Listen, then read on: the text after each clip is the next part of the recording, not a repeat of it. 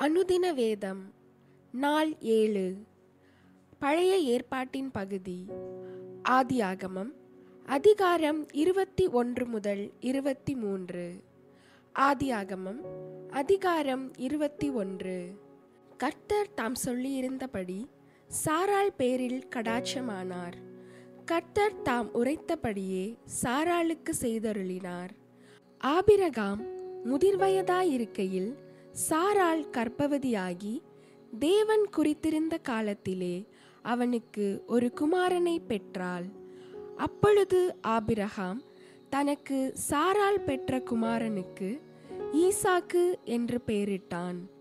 தன் குமாரனாகிய ஈசாக்கு பிறந்த எட்டாம் நாளிலே ஆபிரகாம் தனக்கு தேவன் கட்டளையிட்டிருந்தபடி அவனுக்கு விருத்த சேதனம் பண்ணினான். தன் குமாரனாகிய ஈசாக்கு பிறந்தபோது ஆபிரகாம் நூறு வயதாயிருந்தான். அப்பொழுது சாராள் தேவன் என்னை நகைக்க பண்ணினார். இதை கேட்கிற யாவரும் என்னோடு கூட நகைப்பார்கள். சாராள் பிள்ளைகளுக்கு பால் கொடுப்பாள் என்று ஆபிரகாமுக்கு எவன் சொல்லுவான்? அவருடைய முதிர் வயதிலே அவருக்கு ஒரு குமாரனை பெற்றேனே என்றாள். பிள்ளை வளர்ந்து பால் மறந்தது. ஈசாக்கு பால் மறந்த நாளிலே ஆபிரகாம் பெரிய விருந்து பண்ணினான். பின்பு எகிப்து தேசத்தால் ஆகிய ஆகார் ஆபிரகாமுக்கு பெற்ற குமாரன் பரியாசம் பண்ணுகிறதை சாரால் கண்டு ஆபிரகாமை நோக்கி இந்த அடிமை பெண்ணையும் அவள் மகனையும் புறம்பே தள்ளும்.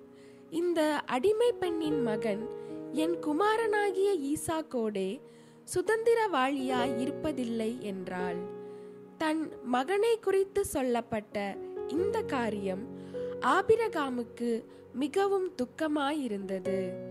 அப்பொழுது தேவன் ஆபிரகாமை நோக்கி அந்த பிள்ளையையும் உன் அடிமை பெண்ணையும் குறித்து சொல்லப்பட்டது உனக்கு துக்கமாயிருக்க வேண்டாம். ஈசாக்கினிடத்தில் உன் சந்ததி விளங்கும். ஆதலால் சாரால் உனக்கு சொல்வதெல்லாவற்றையும் கேள். அடிமை பெண்ணின் மகனும் உன் வித்தாயிருக்கிறபடியால் அவனையும் ஒரு ஜாதியாக்குவேன் என்றார். ஆபிரகாம் அதிகாலையில் எழுந்து அப்பத்தையும் ஒரு துருத்தி தண்ணீரையும் எடுத்து ஆகாருடைய தோளின் மேல் வைத்து பிள்ளையையும் ஒப்பு கொடுத்து அவளை அனுப்பிவிட்டான். அவள் புறப்பட்டு போய் பெயர் செபாவின் வனாந்தரத்திலே அலைந்து திரிந்தாள். துருத்தியில் இருந்த தண்ணீர் செலவழிந்த பின்பு அவள் பிள்ளையை ஒரு செடியின் கீழே விட்டு பிள்ளை சாகிறதை நான் பார்க்க மாட்டேன் என்று எதிராக அம்பு பாயும் தூரத்திலே போய் உட்கார்ந்து சத்தமிட்டு அழுதாள். தேவன் பிள்ளையின் சத்தத்தை கேட்டார். தேவதூதன் வானத்திலிருந்து ஆகாரை கூப்பிட்டு ஆகாரே உனக்கு என்ன சம்பவித்தது? பயப்படாதே. பிள்ளை இருக்கும் இடத்திலே தேவன் அவன் சத்தத்தை கேட்டார். நீ எழுந்து பிள்ளையை எடுத்து அவனை உன் கையினால் பிடித்து கொண்டு போ. அவனை பெரிய ஜாதியாக்குவேன் என்றார். தேவன் அவளுடைய கண்களை திறந்தார். அப்பொழுது அவள் ஒரு தண்ணீர் துறவை கண்டு போய் துருத்தியிலே தண்ணீர் நிரப்பி பிள்ளைக்கு குடிக்க கொடுத்தாள். தேவன் பிள்ளையுடனே இருந்தார். அவன் வளர்ந்து வனாந்தரத்திலே குடியிருந்து வில் வித்தையிலே வல்லவனானான். அவன் பாரான் வனாந்தரத்திலே குடியிருக்கையில் அவனுடைய தாய் எகிப்து தேசத்தால் ஆகிய ஒரு பெண்ணை அவனுக்கு விவாகம் பண்ணுவித்தாள். அக்காலத்தில் அபிமலேக்கும் அவன் சேனாதிபதியாகிய பிகோலும் ஆபிரகாமை நோக்கி நீ செய்கிற காரியங்கள் எல்லாவற்றிலும் தேவன் உன்னுடனே இருக்கிறார். ஆகையால் நீ எனக்காவது என் குமாரனுக்காவது என் பேரனுக்காவது வஞ்சனை செய்யாமல் நான் உனக்கு செய்த தயவின்படியே நீ எனக்கும் நீ தங்கியிருக்கிற இந்த தேசத்திற்கும் தயவு செய்வேன் என்று இங்கே தேவன் பேரில் எனக்கு ஆணையிட்டு கொடு என்றான். அதற்கு ஆபிரகாம் நான் ஆணையிட்டு கொடுக்கிறேன் என்றான். ஆனாலும் அபிமலேக்குடைய வேலைக்காரர் கைவசப்படுத்தி கொண்ட துறவின் நிமித்தம் ஆபிரகாம் அபிமலேக்கை கடிந்து கொண்டான். அதற்கு அபிமலேக்கு இந்த காரியத்தை செய்தவன் இன்னான் என்று எனக்கு தெரியாது. நீயும் எனக்கு அறிவிக்கவில்லை. இன்று நான் அதை கேட்டதே அன்றி இதற்கு முன் அதை நான் கேள்விப்பட்டதே இல்லை என்றான். அப்பொழுது ஆபிரகாம் ஆடு மாடுகளை கொண்டு வந்து அபிமலேக்குக்கு கொடுத்தான். அவர்கள் இருவரும் உடன்படிக்கை பண்ணி கொண்டார்கள் ஆபிரகாம் ஏழு பெண் ஆட்டுக்குட்டிகளை தனியே நிறுத்தினான். அப்பொழுது அபிமலேக்கு ஆபிரகாமை நோக்கி நீ தனியே நிறுத்தின இந்த ஏழு பெண் ஆட்டுக்குட்டிகள் என்னத்திற்கு? என்று கேட்டான். அதற்கு அவன் நான் இந்த துறவு தோண்டினதை குறித்து நீர் சாட்சியாக இந்த ஏழு பெண் ஆட்டுக்குட்டிகளை என் கையில் வாங்கிக் கொள்ள வேண்டும் என்றான்.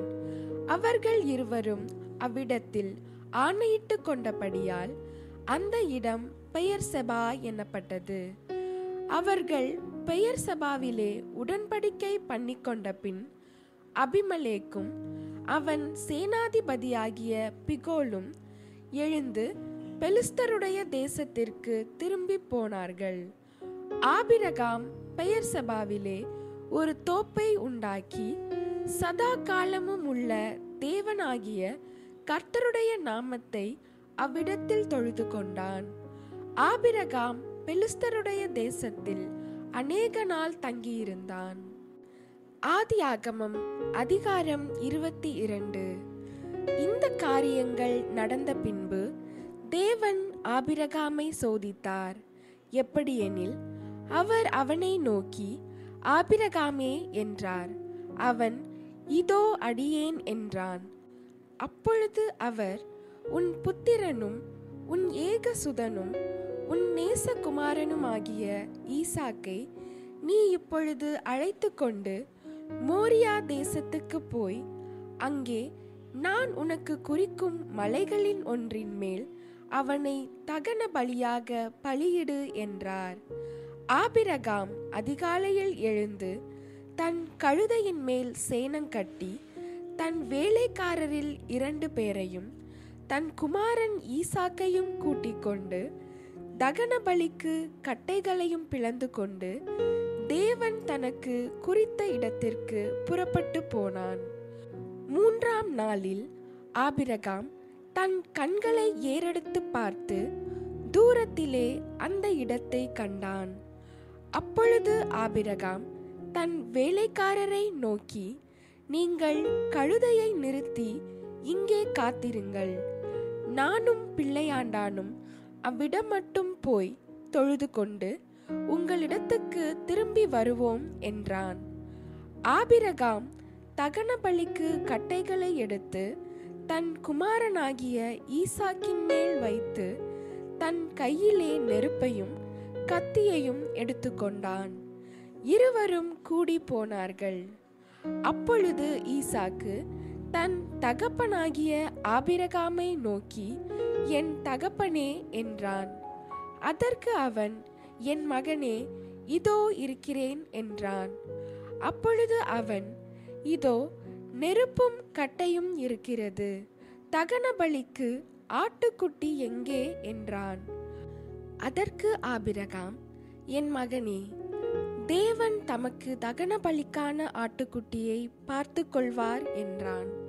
அப்புறம் இருவரும் கூடி போய் தேவன் அவனுக்கு சொல்லியிருந்த இடத்துக்கு வந்தார்கள். அங்கே ஆபிரகாம் ஒரு பலிபீடத்தை உண்டாக்கி கட்டைகளை அடுக்கி தன் குமாரனாகிய ஈசாக்கை கட்டி அந்த பலிபீடத்தில் அடுக்கிய கட்டைகளின் மேல் அவனை கிடத்தினான். பின்பு ஆபிரகாம் தன் குமாரனை வெட்டும்படிக்கு தன் கையை நீட்டி கத்தியை எடுத்தான். அப்பொழுது கர்த்தருடைய தூதனானவர் வானத்திலிருந்து ஆபிரகாமே ஆபிரகாமே என்று கூப்பிட்டார். அவன் இதோ அடியேன் என்றான். அப்பொழுது அவர் பிள்ளையாண்டான் மேல் உன் கையை போடாதே அவனுக்கு ஒன்றும் செய்யாதே. நீ அவனை உன் புத்திரன் என்றும் உன் ஏகசுதன் என்றும் பாராமல் எனக்காக ஒப்பு கொடுத்தபடியினால் நீ தேவனுக்கு பயப்படுகிறவன் என்று இப்பொழுது அறிந்திருக்கிறேன் என்றார். ஆபிரகாம் தன் கண்களை ஏறெடுத்து பார்க்கும்போது இதோ பின்னாக புதரிலே தன் கொம்புகள் சிக்கிக் கொண்டிருந்த ஒரு ஆட்டுக்கடாவை கண்டான்.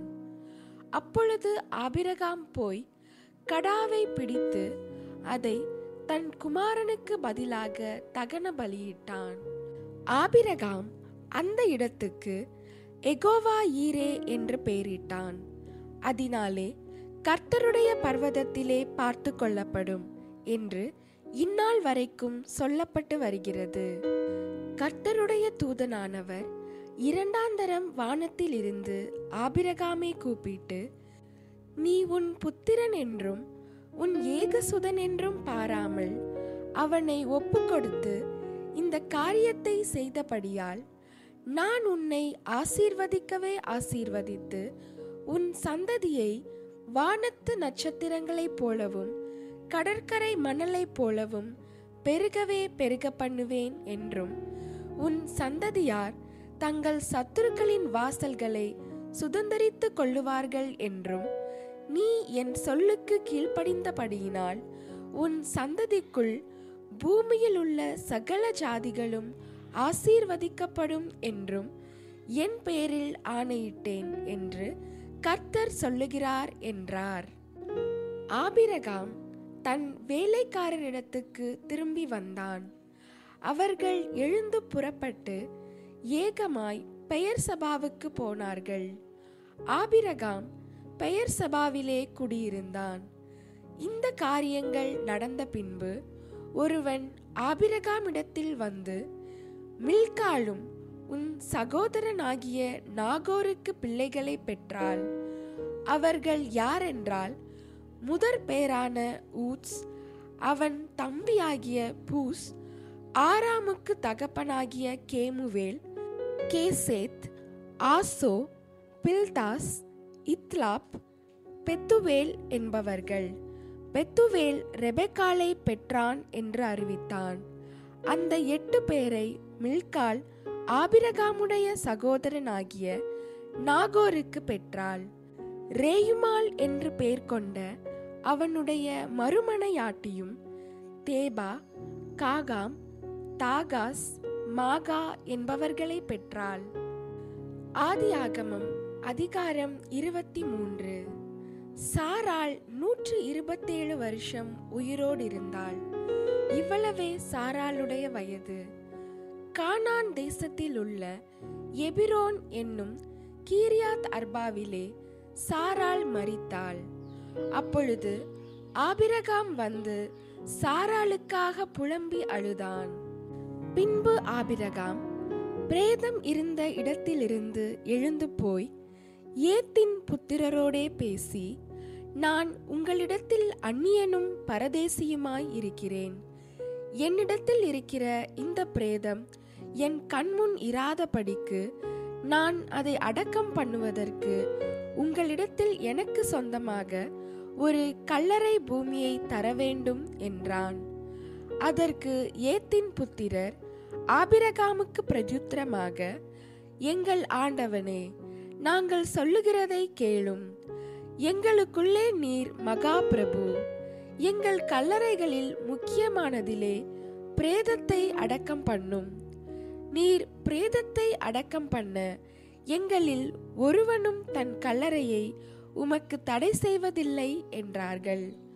அப்பொழுது ஆபிரகாம் எழுந்திருந்து ஏத்தின் புத்திரராகிய அத்தேசத்தாருக்கு வந்தனம் செய்து அவர்களோடே பேசி என்னிடத்தில் இருக்கிற பிரேதம் என் கண்முன் இராதபடிக்கு நான் அதை அடக்கம் பண்ண உங்களுக்கு சம்மதியானால் நீங்கள் என் வார்த்தையை கேட்டு சோகாருடைய குமாரனாகிய எப்பரோன் தன் நிலத்தின் கடைசியிலே இருக்கிற மக்பேலா என்னப்பட்ட குகையை எனக்கு சொந்தமான கல்லறை பூமியாயிருக்கும்படி தர வேண்டும் என்று அவரிடத்தில் எனக்காக வேண்டிக் கொள்ளுங்கள். அது பெருமான விலைக்கு அவர் அதை தருவாராக என்றான். எப்பரோன் ஏத்தின் புத்திரர் நடுவிலே உட்கார்ந்திருந்தான். அப்பொழுது ஏத்தியனாகிய எப்பரோன் தன் ஊர் வாசலுக்குள் பிரவேசிக்கிற ஏத்தின் புத்திரர் அனைவரும் கேட்க ஆபிரஹாமுக்கு பிரதியுத்தரமாக அப்படியல்ல என் ஆண்டவனே என் வார்த்தையை கேளும். அந்த நிலத்தை உமக்கு தருகிறேன். அதில் இருக்கும் குகையையும் உமக்கு தருகிறேன். என் ஜனபுத்திரருடைய கண்களுக்கு முன்பாக அதை உமக்கு தருகிறேன். உம்மிடத்தில் இருக்கிற பிரேதத்தை அடக்கம் பண்ணும் என்றான். அப்பொழுது ஆபிரகாம் அத்தேசத்தாருக்கு வந்தனம் செய்து தேசத்து ஜனங்கள் கேட்க எப்பரோனை நோக்கி கொடுக்க உமக்கு மனதானால் என் வார்த்தையை கேளும். நிலத்தின் விலையை தருகிறேன். என் கையில் அதை வாங்கிக் கொள்ளும். அப்பொழுது என்னிடத்தில் இருக்கிற பிரேதத்தை அவ்விடத்தில் அடக்கம் பண்ணுவேன் என்றான். அதற்கு எப்பரோன் ஆபிரகாமுக்கு பிரதியுத்தரமாக என் ஆண்டவனே நான் சொல்லுகிறதை கேளும். அந்த நிலம் நானூறு சேக்கல் நிறை வெள்ளி பெறும். எனக்கும் உமக்கும் அது எவ்வளவு காரியம்? நீர் உம்மிடத்தில் இருக்கிற பிரேதத்தை அடக்கம் பண்ணும் என்றான்.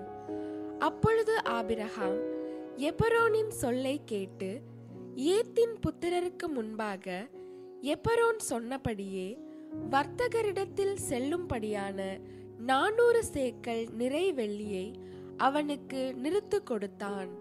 இந்த பிரகாரம் மம்ரேக்கு எதிரே மக்பேலாவில் உள்ள எப்பரோனுடைய நிலமாகிய அந்த பூமியும் அதிலுள்ள குகையும் நிலத்தின் எல்லை எங்கும் சூழ்ந்திருக்கிற மரங்கள் அடங்கலும் அவனுடைய ஊர் வாசலுக்குள் பிரவேசிக்கும் ஏத்தின் புத்திரர் எல்லாரும் அறிய ஆபிரகாமுக்கு சொந்தமாக உறுதிப்படுத்தப்பட்டது.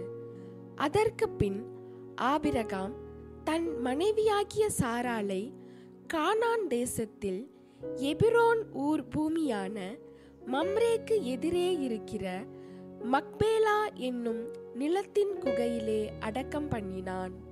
இப்படி ஏத்தின் புத்திரர் கையில் கொள்ளப்பட்ட அந்த நிலமும் அதிலுள்ள குகையும் ஆபிரஹாமுக்கு சொந்த கல்லறை பூமியாக உறுதிப்படுத்தப்பட்டது.